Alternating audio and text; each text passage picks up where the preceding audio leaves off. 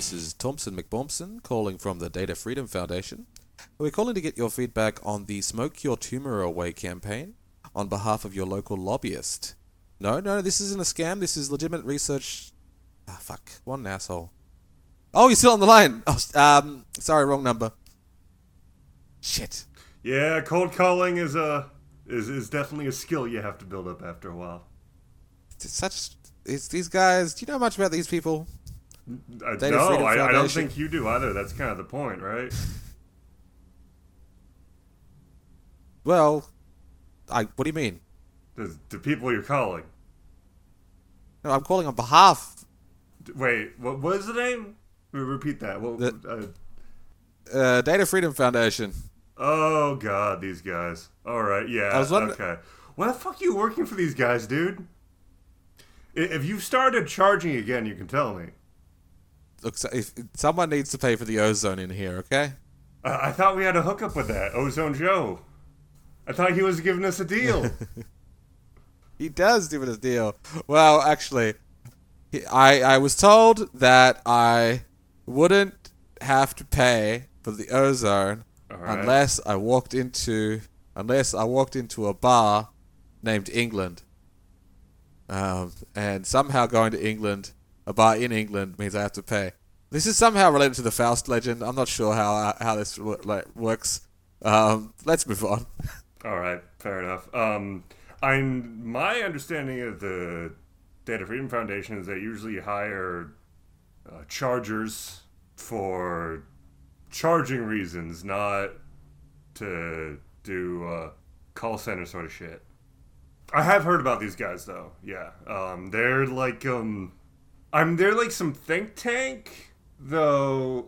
Like they do some kind of weird shit, right? And uh, I mean, last I heard, they'd gone into some of that Web 3.0 crap.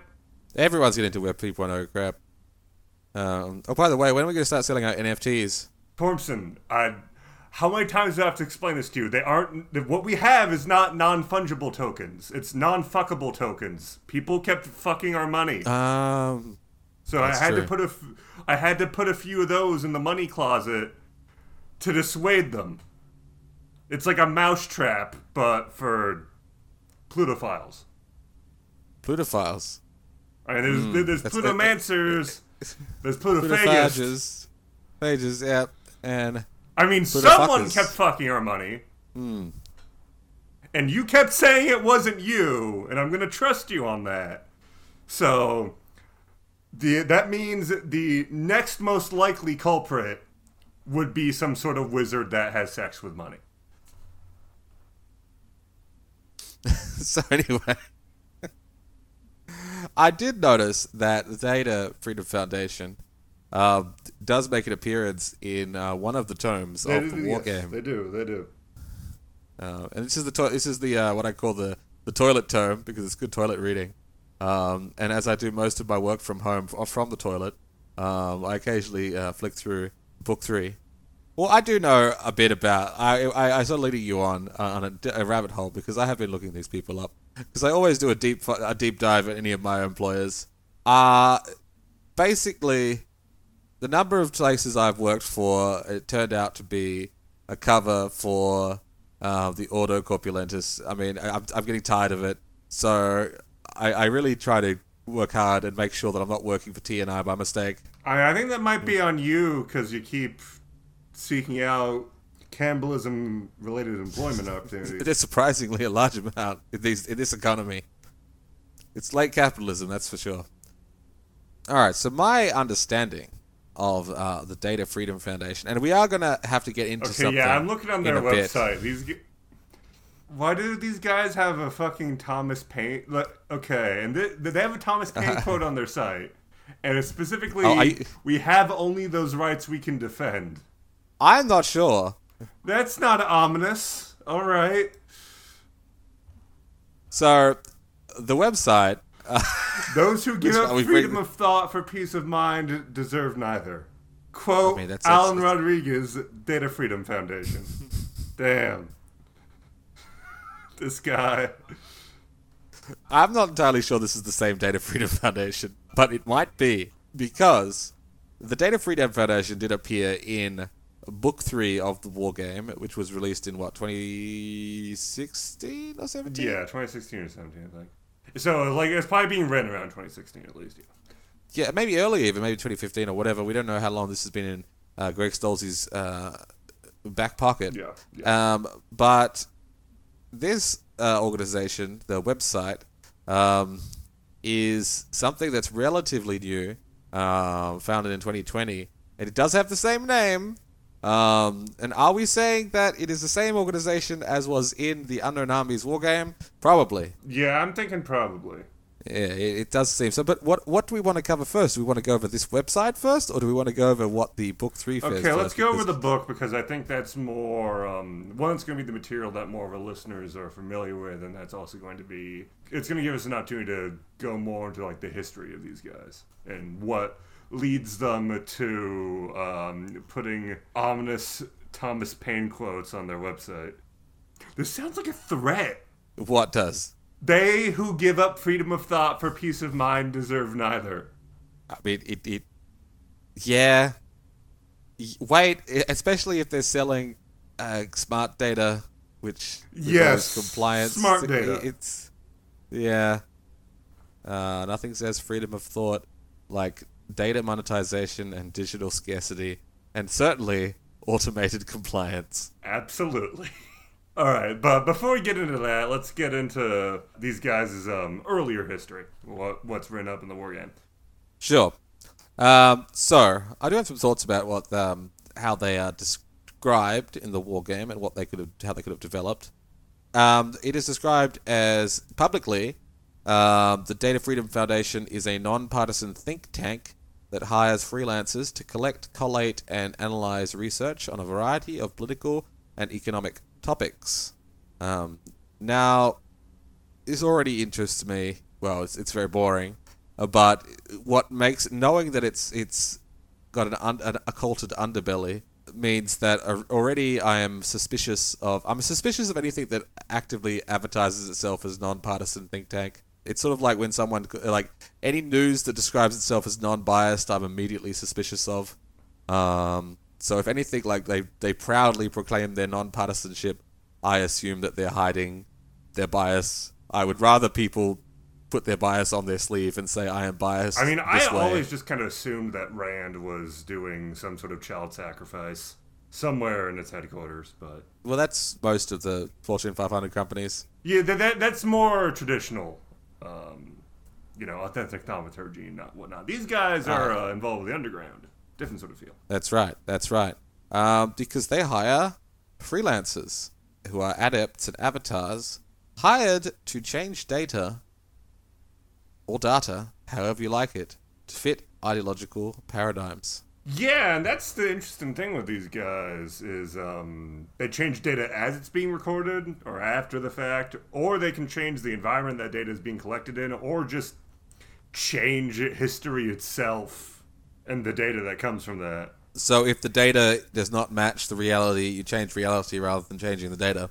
Now, what's interesting to me is that while they're described as conducting research on political and economic topics, um, the examples they give tend to be more along the lines of medical and scientific because they give an example like, for example, if a study is looking for a link between abortion and cancer, the DFF sends freelancers out to ensure that link exists. It, it says that the DFF don't have any artifacts, but with sentences like that, I suspect they may have access to one of the CIA cancer guns. Oh yeah. Um, now they, they they mentioned they talk about wonder drugs causing strokes, uh, vaccines not causing autism, all these sort of uh, sort of questions, and these are mostly it's these are medical questions. What interests me is this made me start to think about like if they're starting to meddle with like medical and scientific data, especially scientific data. I was thinking about ways that they could manipulate data and I this is actually we'll tie it back into the autism thing here because I was thinking very much about the the Lancet fraud. Um, in the case that an, an individual research paper that was not a good research paper was the seed from which the anti-vax movement grew. Didn't they, the guy who like published that study have some big like martyr complex about it? Well, yeah, he is now he's the big anti-vaxxer dude. um, it justifies it all. Uh, he does have a big martyr complex. His name's Andrew Wakefield, and he released that study. It was a he was a leader author of a study of 12 children with autism, published in the Lancet in 1998. Oh man, that's a hell of a sample size. What a sample size! And it proposed a new syndrome called autistic enterocolitis. Enterocolitis, I believe. Enterocolitis. Uh, raised the possibility of a link between a novel form of bowel disease, autism, and the MMR vaccine. And it wasn't a very well, it wasn't a good. The paper itself said there was no causal connection, uh, but Wakefield made statements at a press conference calling for suspension of the triple MMR vaccine until more research could be done. And this, it sort of spiraled into a lot of the impetus, not all of it obviously, but a lot of the impetus behind the modern anti vax movement.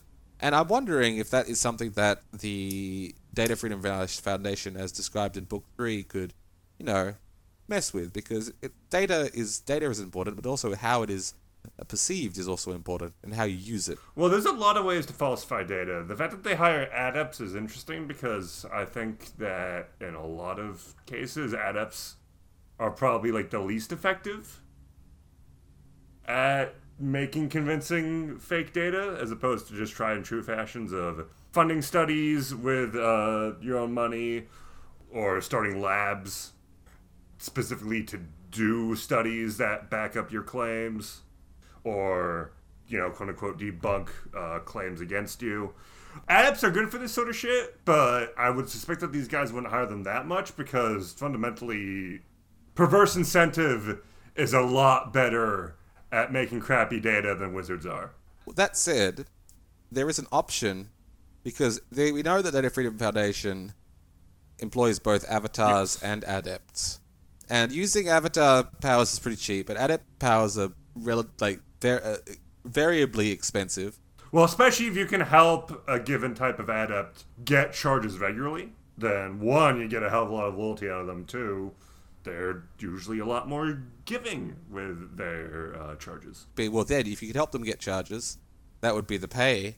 But you might not even need them to spend charges if all you wanted them for was the fact that they knew gutter magic because gutter magic could be very useful in twisting data.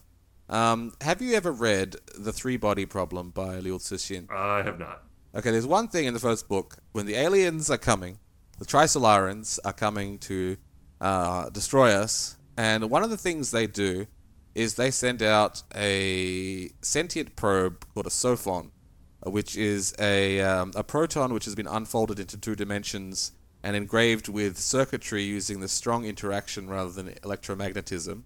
And it's uh, it's basically uh, a photon which a proton which is self-aware, capable of movement at and near light speed, and able to perceive its surroundings on both the macro and micro scale. And it's quantum entangled, um, so they can communicate with it. And they just use it to sabotage particle accelerator experiments, to sabotage human uh, de- physics development while the uh, Trisolaran fleet slowly approaches. Uh, they don't want humans to develop too fast, they want to blow us up. So they just send these out just to fuck up our science.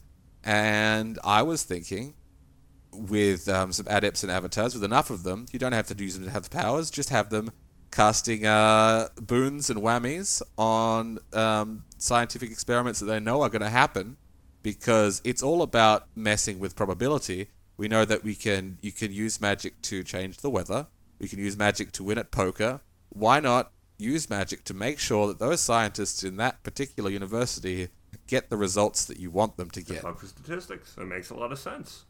Yeah, like that. That's a very good point. Actually, most of the time they probably wouldn't be even using a lot of the fancier uh, adept powers, and adepts like that because hey, they don't actually need to spend any of their hard earned charges, right? And then they get paid, so. It's easy. All you need to do is rent a place across from the university. Every day, a couple of adepts and avatars go there, do a little gutter magic ritual, and that'll be it for the day. And then they do it as as long as the experiment's going on. I could even see them having like a warehouse of like vaguely occult ritual paraphernalia that just looks like a standard warehouse full of random crap but it's actually just for helping out uh, Chargers with um, doing their gutter magic rituals for them. That's That's right. All right. That's right. All right.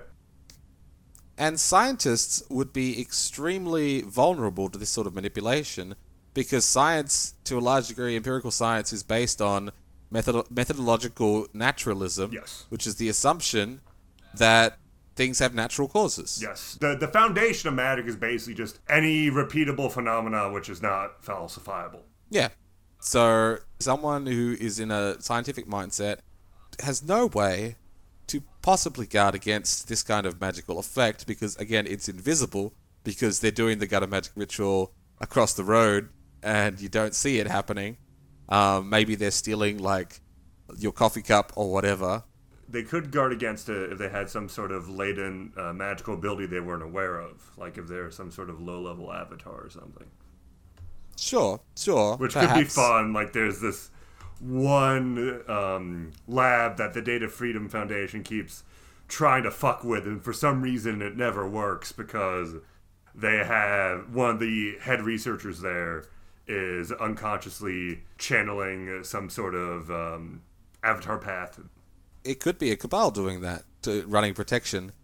It would be fun to have a cabal of magicians who were friends with or close related or something. Maybe they're hired by a university. The, the head researcher should be a really prickly uh, Neil deGrasse Tyson type person who does not ho- does not hold truck with any of this nonsense, and you ha- you have to sort of like you have to put up the wards and do your gutter magic rituals in a way that he doesn't notice.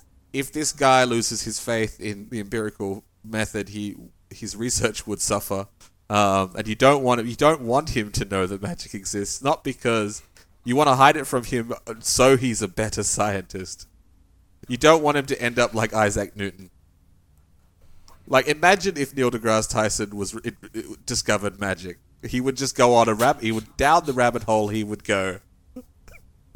We'd never see him again, if he even believed it. Well, that's Um, a big if, because I mean, I I would imagine that, like for example, the identity skeptic could easily have the ability hardened to a natural, right? Sure, sure. And I, I would honestly say that yes, Neil deGrasse Tyson does have as one of his core identities skeptic. That's right. And I wonder if like a character like that is often a good foil to wizards, but it's also uh, it's funny to me to have him as like you want to protect him, like anyone like that sort of big target on their back uh, from any wizard. Because I'm a skeptic, of course, I can make obnoxious posts on Twitter. Exactly, exactly. He pisses off some some cinemancer who's pissed off that he keeps talking about like uh, the stars in Titanic or something. One idea I have actually, uh, uh, this is a very sneaky idea for the Da- Data Freedom Foundation because it does mention their operations, current operations. They mention specifically climate change and election fraud, uh, which seemed topical at the time and still do. Um, I'm not going to touch with uh, election fraud at the moment because I want to focus on the climate change because that's kind of obvious. But I had a I had an idea, uh, and this is probably why I got employed by the Data Freedom Foundation because I have an idea um, about what you what would you want to do if you're a group like the Data Freedom Foundation. What's a good way to sort of uh, mess with climate change science? Because there are a lot of people already doing that, and with the things that you mentioned before, like um, paid for studies and and like things like twisting the media narrative and things like that. If you don't want people learning learning about climate change, or you don't want people believing climate change, there's ways to do that without using magic at all. But one thing you could do, if you wanted to popularize the idea that the climate change agenda is a hoax, one thing you could do is you could perpetuate a different hoax um, by doctoring the data and convincing a whole bunch of scientists that some other great cataclysm is coming. Something along along the lines of the the pole shift from Earth changes law, or even something spicy like um, impending vacuum decay. Like if you set up some dudes around the world outside uh, research labs and universities and start doing gutter magic in order to twist the data, twist the results that to make it suggest that oh shit, the poles are going to shift and all, and it's going to fuck up, it's going to cause a fucking equivalent of a electromagnetic boom and wipe out all our technology. Oh no, that's coming. Or oh fuck, Nibiru is coming. Or oh god, the universe, the true vacuum is going to Oh yes, I do like that. Planet X gets becomes mainstream science. Yeah, the planet that orbits the sun every thousand years. Well, this is what you do, or you get them. You do it for like say for a year or so. You put a whole bunch of money into doing this kind of magic, influencing these experiments, and making sure the experiments have weird results that look like something bad's going to happen, and that gets published, and then that goes into the media, and serious scientists start looking into it, and they're like, "Holy shit, the data does seem to go that direction." People are having a very serious discussion, and then you stop the gutter magic just suddenly, and then everyone has to do it about face, and everyone after a year or so of panicking because vacuum is about to decay or the poles are about to switch they suddenly realize, oh, actually, no, that's not happening at all, apparently. My concern is if you got enough people to believe in that, could it actually start to be a problem? Again, this isn't Mage. No, okay, but there's definitely parts of the canon that are just straight up like, okay, enough people believe in this, therefore, some phenomena does actually manifest as a result of that. Like, look, I'm not Perhaps. saying it would precisely be vacuum decay. There's like a lot of stuff that in Unknown Armies that builds off that sort of idea, usually with some sort of twist. So, would vacuum decay straight up start happening? No. What would be a spin on vacuum decay? Hmm. Oh, that's a good question. What is a spin on vacuum uh, decay? Um, vacuum shortage, as in the appliance. vacuum cleaners start decaying yes, rapidly. Exactly. That's one thing. I was thinking something more metaphysical. We'd better, um, because not everyone will know what vacuum decay is necessarily. No, yeah, that's a fair point. Explain it. All right, so I'm going to go through what they by the examples. Um, so vacuum decay, there is something called the Higgs potential, which is related to the Higgs field, which permeates the universe. But what it means is the universe is in either one of two states. It's either in a true vacuum or a false vacuum. Now, a true vacuum is a stable, lowest energy state. Um, so imagine you're sitting still on a valley floor, just stable. No potential energy. Yeah. No potential energy.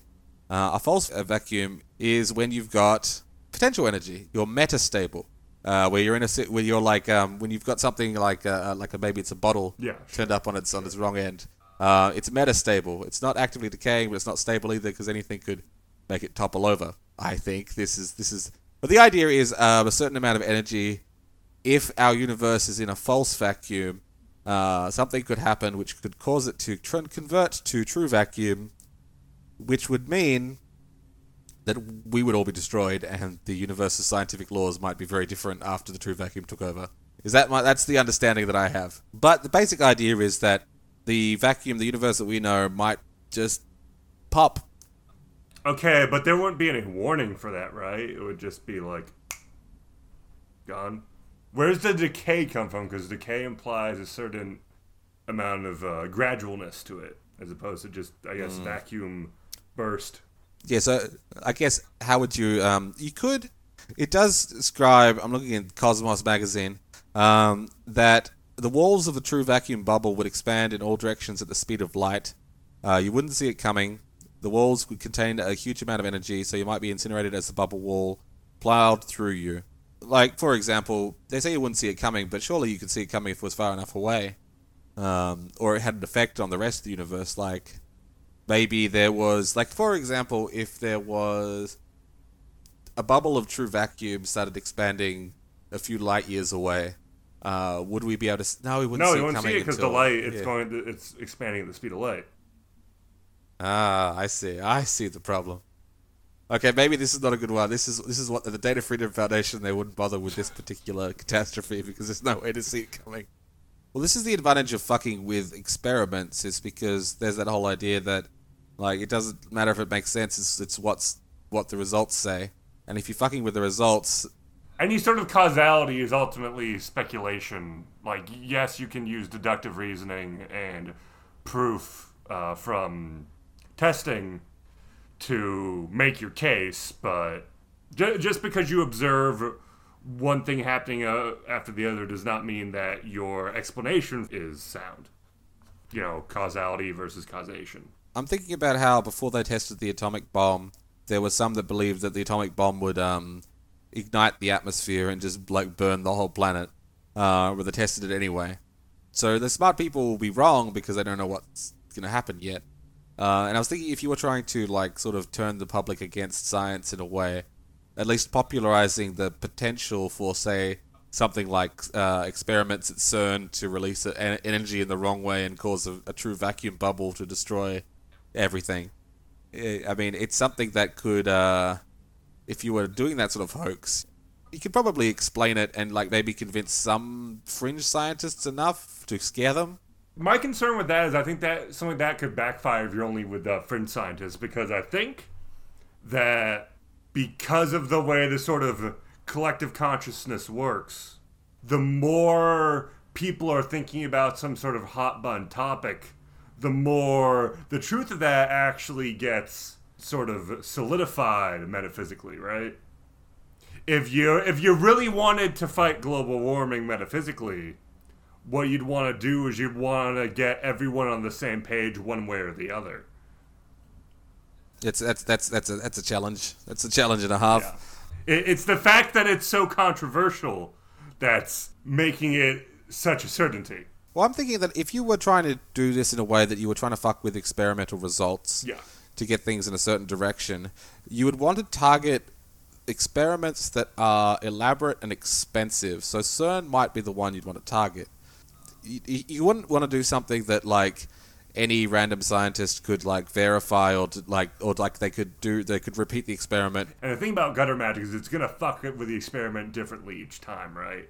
Well, yes, You know, even then you're still fucking with the field. but you can still like lean it in one direction.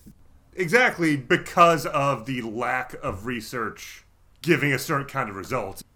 Even if you aren't causing studies to have the kind of results you want, you're at least stopping studies from having the kind of results you don't want. That's right. Yeah. The gutter magic won't work every time, but it will work a statistically significant Yes. proportion of times to fuck with the whole em- empirical method.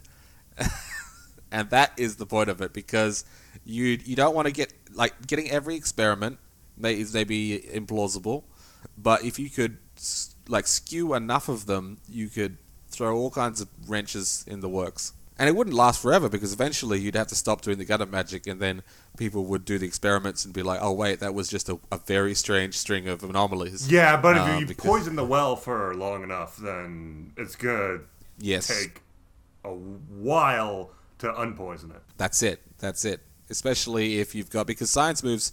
Uh, what's that thing about uh, science moving one funeral at a time? Yeah. Um, if you can convince like a group of like some one very visible modern like uh, very influential scientist or group of scientists of one result, and then maybe you could stop for a while and it would it would sort of linger because too many research papers have been written by well respected people in their fields and they don't want to admit that they were wrong because they don't know that they were fucked with. So they don't know what's going on. They don't know why the experimental results are different.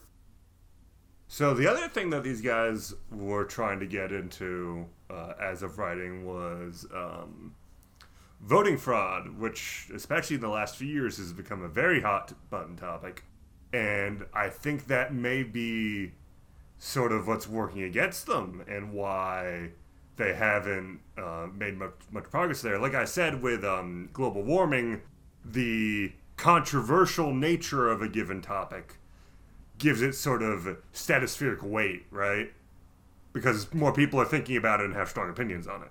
Mm, I think yes. Um, one issue with the voter fraud as a as a meme as a concept is compared to when the the war game was released. This third edition of the war game was released. Uh, the voter fraud is talked about a lot more. Yes, but even even at the time, it was very much like sort of the left wing, at least like in the United States and um, the Anglosphere. Voter fraud was very much like something the left wing is skeptical of, and the right wing thinks is more endemic. The 2020 election made that uh, those opinions even starker, and as a result, Yeah, I mean, I, I think the 2020 election is probably even more so than like Bush versus uh, Gore, the election in U.S. history that has, or at least like recent U.S. history, that has the most skepticism behind it, especially partisan skepticism. Well, they, because the, the the voter fraud narrative was being pushed before the election even happened Yes. Yes. and it makes it very different from the Bush Gore situation. But that makes which it left a lot of- harder to fuck with as a result of that, because one, of course, Magic's going to function on Paradox on some level, right? And Yeah. two, like I said, I think the more people you have passionate about something, the more a solid truth is going to exist in the stratosphere because of that. That is true. Yeah, it's it's going to be hard to shift a lot of people. It becomes a, a, a larger objective when a lot of people feel strongly about something. Yeah. And even before that, votes have so much symbolic weight behind them that fucking with them in any magical way is usually pretty difficult. It's true. It's true. Well, the thing is, like, they do. They talk about um, votes are data, so why not change those to ensure the right politicians get elected? And it's like, yeah, votes are data. You can alter them, but since some of the, at least some of uh, what they do is making sure that history matches the data. Yeah. Then it becomes almost just like a normal objective. Then I guess. And there are types of adepts that can fuck with data. Infomancers, of course. And I'm not just talking about fucking with history like Cliomancers do, right? I'm talking about fucking with data directly. Cryptomancers can do it. Um, followers of Nomon have capacity to fuck with data. So I'd imagine that at least two of those groups have um, a few freelancers uh, working for the Data Freedom Foundation, though. The followers of Nomon, I, I think they're probably against these guys, if anything, for reasons uh, I'll get into a bit later. Well, Flex Echo guys, yeah.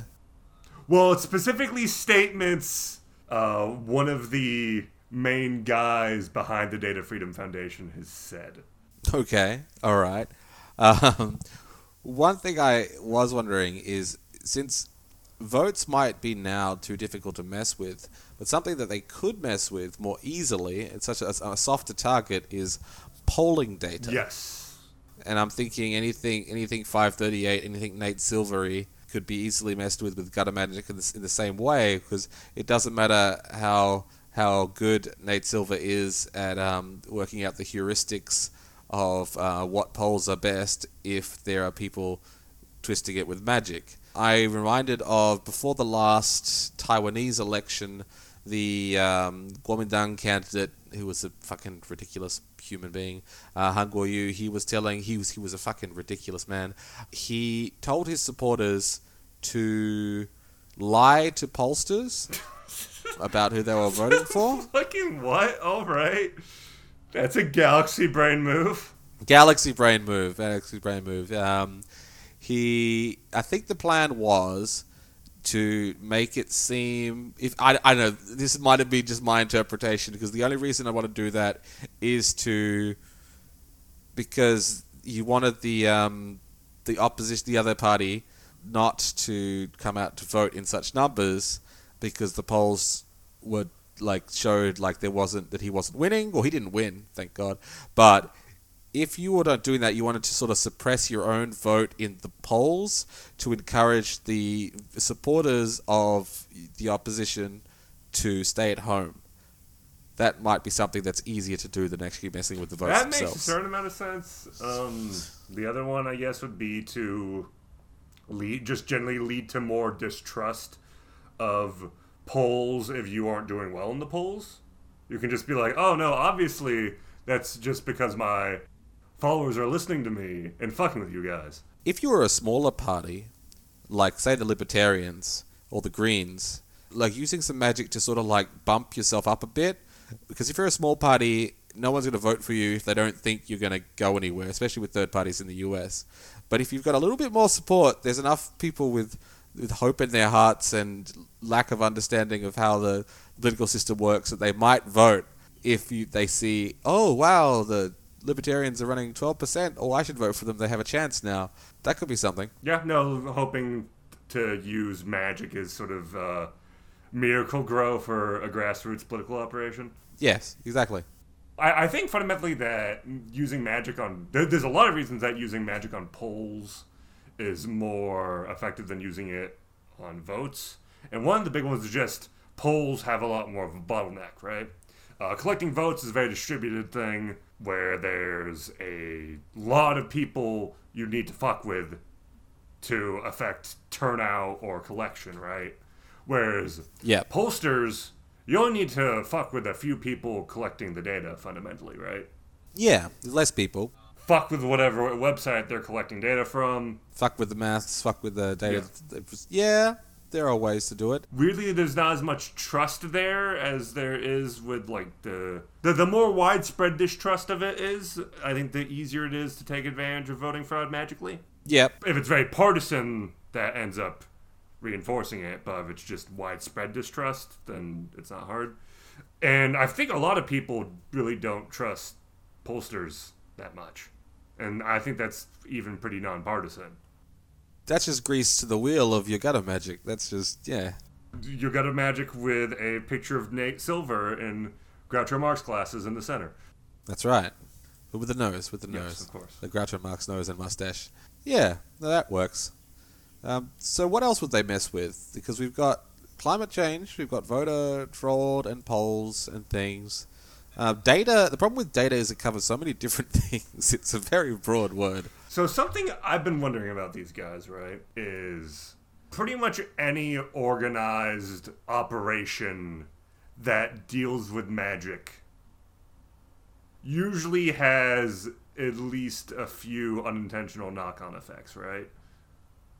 Sure. And you're fuck, you're like collecting data for these guys. You you're doing code calls for them. Do you think these guys have anything to do with the rise of vote thieves? Ooh, I don't know. Actually, don't, vote thieves are an odd duck. I'm not sure where they came from. I mean, they just kind of manifest spontaneously, as far as people's, at least as far as the understanding in the war game. the way that vote thieves sort of manifest, it seems to be uh, because they they talk like um, Bill O'Reilly. Uh, what's what's the other one? Rachel Uh, Maddow, Bill O'Reilly, Rachel and Maddow. Tumblr rolled into one.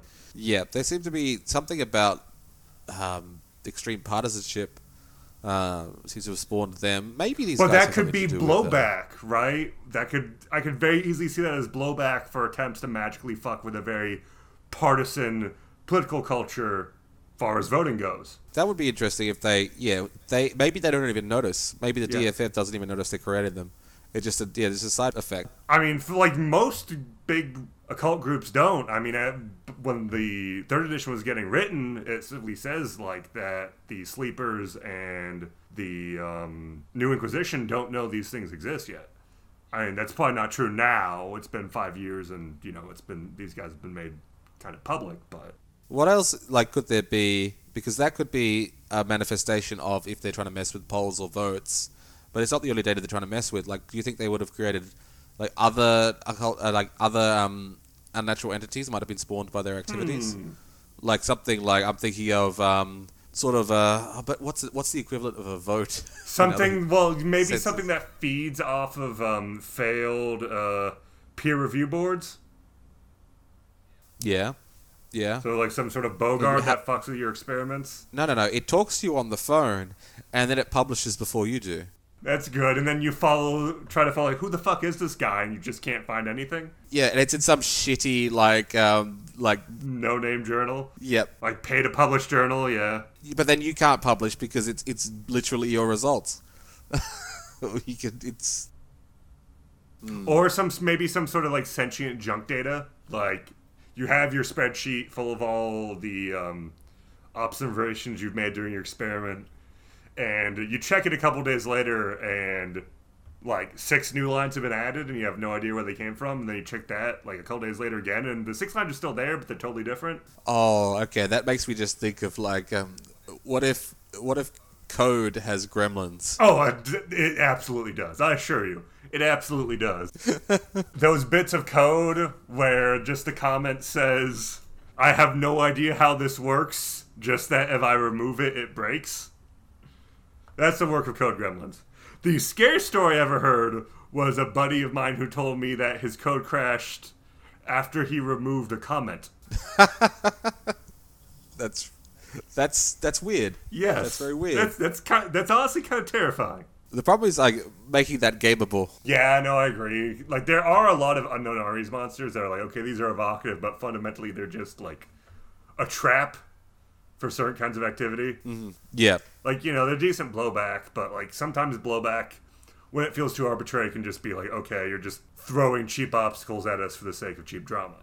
But making it gamble, I mean, I could see like that, uh, like code gremlins being a result of trying to use magic to write your code for you, and why you shouldn't do that. ah yes, it's it's it's, it's a um that's a morality play Yes. if I've ever heard one. Yes. Infomancers, you don't don't rely on the infomancer to do it for you. That's pretty funny. That could work. What what if it's it's like um it's some code that just isn't working, and you just have to keep you keep working on it. You keep adding to it. You have to keep adding to it, and it's because the code gremlin it wants to bit it wants to get bigger. That's good. It needs to feed. Feeds on uh, inefficient and inelegant algorithms. This is logical. Now, I do like this idea that all they're doing is gutter magic, but they're doing it with so much, so much resources behind them. So much money has been thrown at this gutter magic that even though it's it's, it's very cheap and nasty, simple magic that anyone with a, a, any sense of the occult underground can do, it doesn't really have much of an effect. But if you do it enough times and often enough and on a large enough scale, it causes just as much damage to the to, to reality as a, a major charge. Yeah, ex- uh, I like that a lot too. Now, like I do think they probably have like a few more specialized adepts and avatars they hire once in a while. I mean, like far as the, sort of the temptation of selling out, I feel like that temptation is a lot more present when it's easy and lucrative work like gutter magic as opposed to having to spend your charges to do something more complex. That is often, you know, any sort of adept that deals with data or secrets that would be especially useful to these guys probably have some very strong principles related to said domains, right? Hmm. And thus Yeah. would, usually be a lot less willing to work for people like this.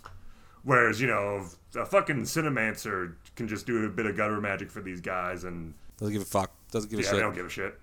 Hey, that's that's three hundred dollars in their pocket now. As long as they're not twisting the, the, the votes for the Oscars, they don't care. freelance apps being like, okay, actually, it's a. If you pay me three hundred and thirty-three dollars, it's uh, the, the the ritual works better. The app that I actually got this job through is called three hundred and thirty-three dollars. It's kind of like a uh, it's a combination of um, it seems like a bit of a mix of TaskRabbit or TaskRabbit and um, Amazon's Mechanical Turk. Gig economy adepts. That's right. Yeah. So it's just it's a casual workforce. In terms of you could introduce the DFF to a campaign by just if you have like an adept who's just having a hard time keeping a job or getting money. It's such a mundane concern. It was just like, oh yeah, no, these guys you go on three hundred thirty three dollars and you can get like a random task to do, and so you just have to go to this random place across the road from the university and do this random thing. And you can just leave it there as like a like, like a little crumb for the players to be like, what is that? Because okay, you remember the the Fate in Delta Green, right? And their adepts. Yes, yes. That this is just the UA spin on that. Because you're thinking of it from the federal agent perspective of it's all sinister and building up to some grand overarching plan. This is just like, all right, from from the occult underground perspective, it's just taking shitty gig work. I like the idea that, for example, you've got a cabal and they they're pursuing something, but like some members of the cabal, one member. They, they have to get their money, so they take Yeah. a, a quick gig on the on three hundred thirty three dollars. But what if like they go there and they're doing the, the gutter magic ritual with some other wizards, other local occult underground scroungers, and they're like, hey, la- later on they're like, hey, I know you. like it's the, the from the enemy cabal that you're fighting. You're like, hey, we worked together that one time. It's all yeah. It's also a good way to introduce NPCs where it's like, okay, I, I can't really think of a good excuse to get the players cabal involved with this cool NPC idea I have. They they share a gutter magic gig one time. That's how they get to know each other. Yeah, That's good. I like that a lot. And that gives the DFF like a, a framework that could be used more, like in more campaigns. I feel as sort of like it, give, it gives them a, a, a reason to exist within the Anunnabi's setting, such as it is. No, that's good. That, that's really good. I think. Again, especially like for the spin that it puts on like shit I've seen in other role playing games and makes it like a much more down to earth and shit job relatable thing. Yeah, because there's versions of that. There's sort of like um, you see lots of sort of like cyberpunky type games where it's like um, gig economy Yeah. for assassins Yeah, and yeah, things that are like much more like spectacular. But this is just like it's just shitty kind of magic at the end of the day. Gig economy for shitty wizards, exactly. Now that's good. I think it's funny too because like I enjoy gutter magic and the process of it, but sometimes people are like, "Oh god, but gutter magic again." But I, I do like the like the leading into the fucking like these adepts like uh, congregating in this place to be like, and they have to be like, "Fuck, all right, how do we figure out this ritual? We've already used that." Um, so it becomes a job almost. Yeah, yeah. From their point of view, from the piece, from the character's point of view, it's a job. From the player's point of view, it's probably still fun as long as you don't overdo it. But I, I like the idea that the the piece, the character has done it so many times that it's like a chore to do gutter magic. That's also a really good framing device for like a whole cabal. Like, say you're dealing with some area that has actually a pretty small occult underground. So, Yep. when you guys do these gig jobs on this app, you just keep meeting the same guys, and that's that. That's your cabal. That's your player cabal. Yeah, that's that's a great way to meet up. It's just like you're just you're just It's like the unknown armies equivalent of you meet in a tavern. yeah, pretty much. You all got the same shitty gutter magic job through this app. yeah, it would be work really well if you were setting a campaign in maybe uh, say it was a college Yeah, town, yeah. where the university had like a, a science like some research uh, department that was doing something important for the DFF. Um, but it doesn't it doesn't that doesn't matter to the players unless they want to pursue that line. Um, Yeah, no, that's good. I like like that. how- how- Hell, I think you can probably easily broaden that idea to be something beyond just the DFF. yeah, I kind of like it. uh, Yeah, perhaps, but I like it as the DFF. Like that's what they do. The other group I could see doing that sort of shit would maybe. Well, hmm, actually, no. I was gonna say it would be like the New Inquisition or something, but nah. Um, Alex Abel's too much of a control freak to do something like that. Yeah, I don't think it's. We're not going to have New Inquisition gig economy. Yeah, Yeah, no, you can no. bring your own yellow raincoat. I mean, say what you will about the New Inquisition. At least they give you a pension after they lobotomize you. That's right. And hey, you know, for some people, that's that's a price they knowingly and willingly pay. Hey, look, um, you may be lobotomized, but you've got health insurance after that. Yeah, at least you can pay your kids through college. I, I do like the idea. We should do a TNI episode. I like the idea of like I'm just I'm working for Abel just to put my kids through college because it's perfect. So, I guess speaking of higher ups, over the last little bit, I have been looking into who runs this thing, and it's interesting. It's interesting. So, what we have in the war game is this guy named Thomas Koors, and we know he's an avatar of the opportunist, right? And it says specifically millionaire Thomas Koors, which is interesting to me because millionaire doesn't mean a whole lot at this point, I think. Strikes me as someone that's kind of grasping for aggrandizement. Fun fact: um, the word the surname Koors, it's Afrikaans for fever. Huh. I just thought of the Coors family, as in like the beer, but it's a different spelling. so- Probably it's related. Yeah. Well, and this very well could be just like some sort of um, pseudonym that was handed out to Stolze as he was writing the new edition of the war game. People in the occult underground tend to be pretty, uh, pretty uh, hesitant to give out their real names sometimes. It's true. There's a lot of power in those, after all. Now, the fact that he's the opportunist works really well, I think, because these guys are sort of nonpartisan in the sense that they're extremely mercenary, right? Yeah, they they just it's all about themselves. Yeah, they don't really have any sort of consistent political agenda they're trying to push. It's just whoever they receive money from, they put they put in the work for. Yeah, Now, I could very easily see freelance adepts working for something like that. Usually, adepts have loftier and also lower concerns ideologically than just, you know, bipartisan politics. usually. Um, yes, I agree. It, it, it's like that thing of I don't trust anyone who is extremely inconsistent with how radical their their political beliefs are, right? Oh, it's just like the um. It reminds. It's like that, that meme of the the Zoomers who just bounce from one extreme political position to another. Like your metaphysics needs to be as strange as your politics, in my opinion. Sure. I I've met a few people like that. Uh, the number of pedomancers who are basically just like I just want to grill, damn it, types is quite high. And the fact that I just want to grill myself should have nothing to do with it. That's right. That's right. I think a lot of the extreme uh, magical schools, if they even give a fuck about politics, like this, someone who is obsessed with something like it's like a pornomancer or like what's a something that's like any actually any adept yeah.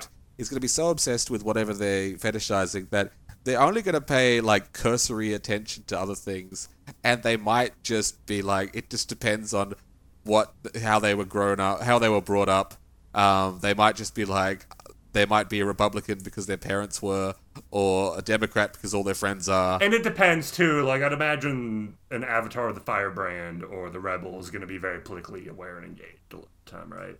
Sure. Yeah, that's different. That's that's avatars are going to have the whole gamut. Maybe I think it's the funny. I like the idea that adepts are just sort of mainstream politically. For adepts, especially, a lot of them consider themselves kind of above it. Mm-hmm. That and they'd also kind of a lot of people in the cult underground would probably think that politics, if it's not rigged, it doesn't actually matter. What really matters is the stratosphere and kind of shaping sure. the culture as opposed to that makes sense. Shaping the uh, political landscape. Yeah, politics only matters so far as it affects the cultural unconscious. That's an argument to make. The counterpoint is that well, the political, the collective unconsciousness is derived from the collective consciousness, which is all this sort of stuff, which is politics and, and vice versa and too. Sort of so yeah, it's yeah. something that you kind of need to be concerned with a lot. But like you know, that sort of view of being above it does explain, I think, how a lot of adepts would be willing to work for this company freelance, right? Sure.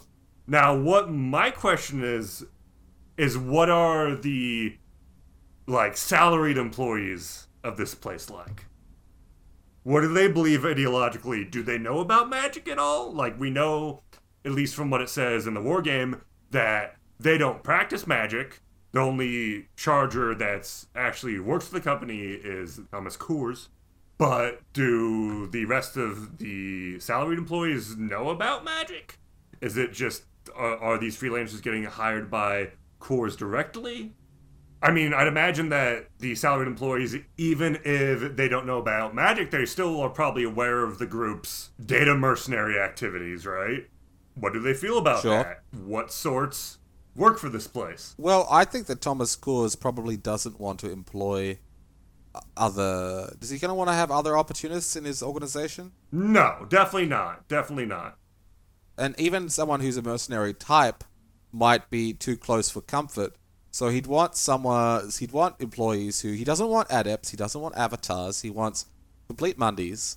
He says that he keeps occult flakes at a deniable, deniable arm's length away from himself, but that means that he's gonna need to have some people to interact with the freelancers. Maybe it's why it goes through the app. Yeah. But I think there's gonna be some people in the organization who know some things about magic, but maybe they don't know everything or maybe they are given like only certain bits of information. Or maybe they don't even know what the operations they're paying for are doing. Yeah, maybe he has like some weird compartmentalized thing set up where he has like a bunch of different types of ends justify the means radicals working for him in different departments. Mm-hmm. But that's also, I'd imagine, like people like that would also be difficult to employ in the long term.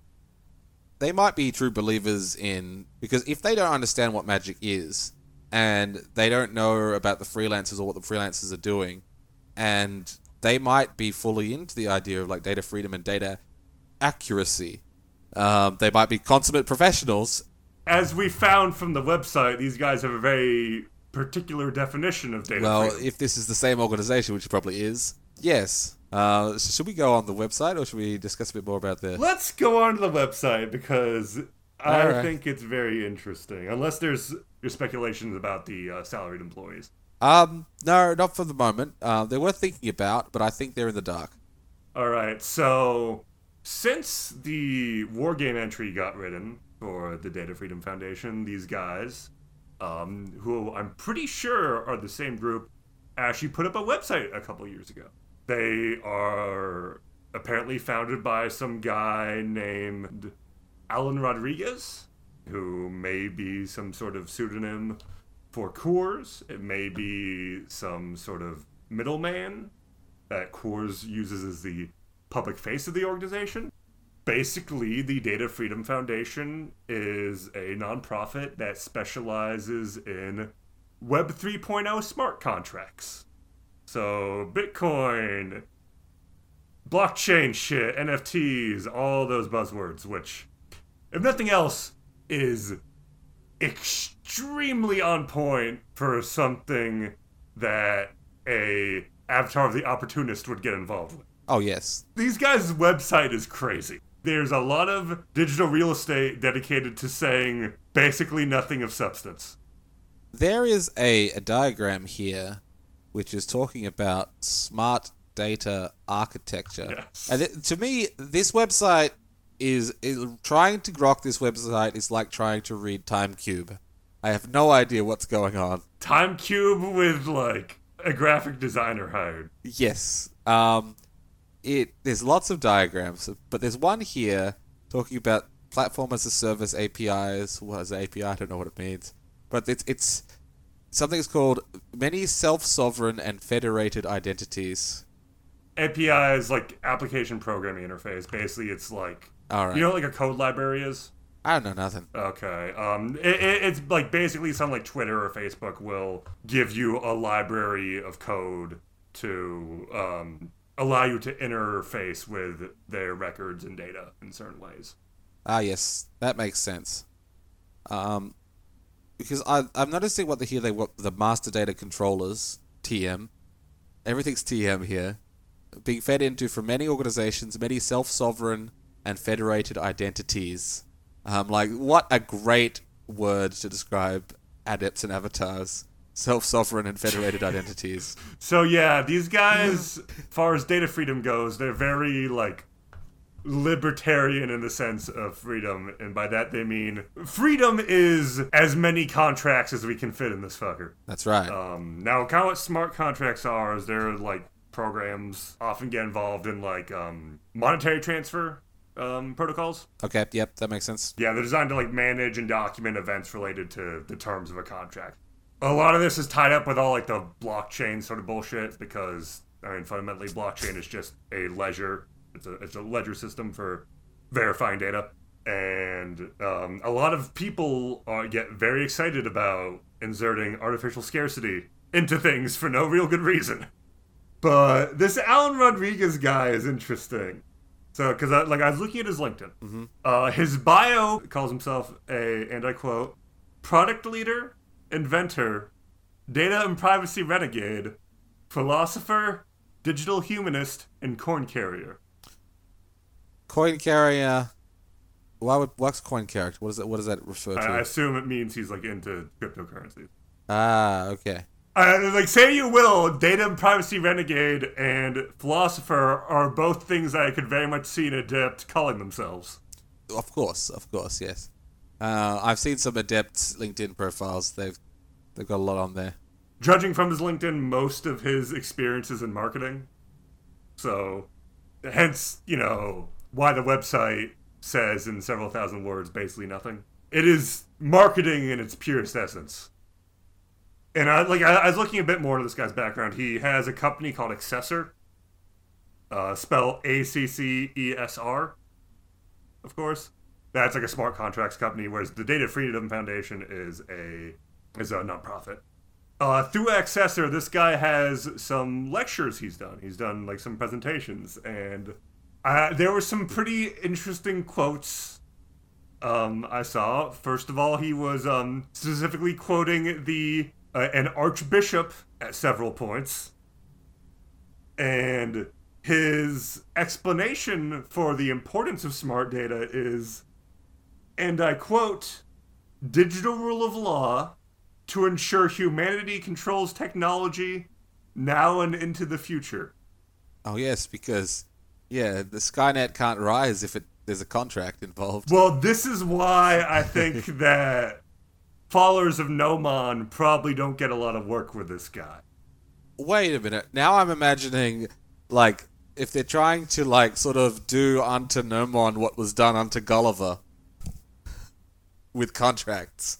What is a better way of stopping a machine that just indiscriminately gathers data than hiding all that data behind infinite layers of litigation? Yes, but what I'm thinking of, it's like it's you're feed you start deliberately um, feeding like data into the internet to sort of trap Nomon.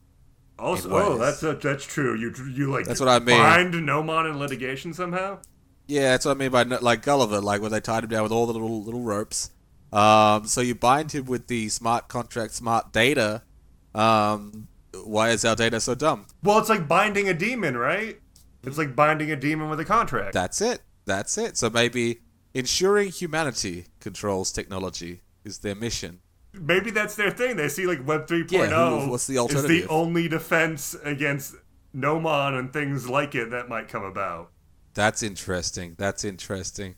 Maybe this has been something that's happened because this website did is, Yeah. um, this version of Data Freedom Foundation only emerged in the last couple of years. Maybe, maybe they okay. First, they start doing this shit. They start creating vote thieves and other like unnatural entities in the in the infosphere with their activities, and then somewhere along the line, uh, Thomas Coors or this guy discovers Nomon, and that changes the game a bit. But they're still doing their they're still doing the old school Data Freedom Foundation like uh, messing with data. I do like this idea, like, and with this we could tie. Well, th- you're gonna do a future episode on Nomon. And that's why the website is just a bunch of weasel words and double talk. It's so that Nomon can't actually get anything of importance Hmm. from it. empty calories. It's very. Tr- th- th- I like this idea that there's more than one thing going on. Now, the, the, the Data Freedom Foundation is already a lot more interesting than what was presented in Book Three. like I could very easily see like okay, it, it expands by hiring on people that are very passionate about fighting against Nomon somehow, whereas Coors is still up at top, sitting pretty, collecting power as the mm-hmm. opportunist. Because even if you're providing a valuable service, you can still be doing very well as the opportunist. You just need mm. to succeed. It's true. And then, of course, what happens there is eventually Coors turns Benedict Arnold and joins uh, Flex Echo as the head of There their you go. marketing department. There you go. Um, I think that like uh, the way that Flex Echo is presented also needs some uh, a bit of a shift to make it more gameable, uh, or more interesting. Yeah. So No, throwing. Thomas Coors into the into the mix makes throwing an opportunist in that does make it interesting. Whatever the fuck's going on with these guys, I'm, I'm sure they have some uh, interesting projects they're working on. That's definitely for sure.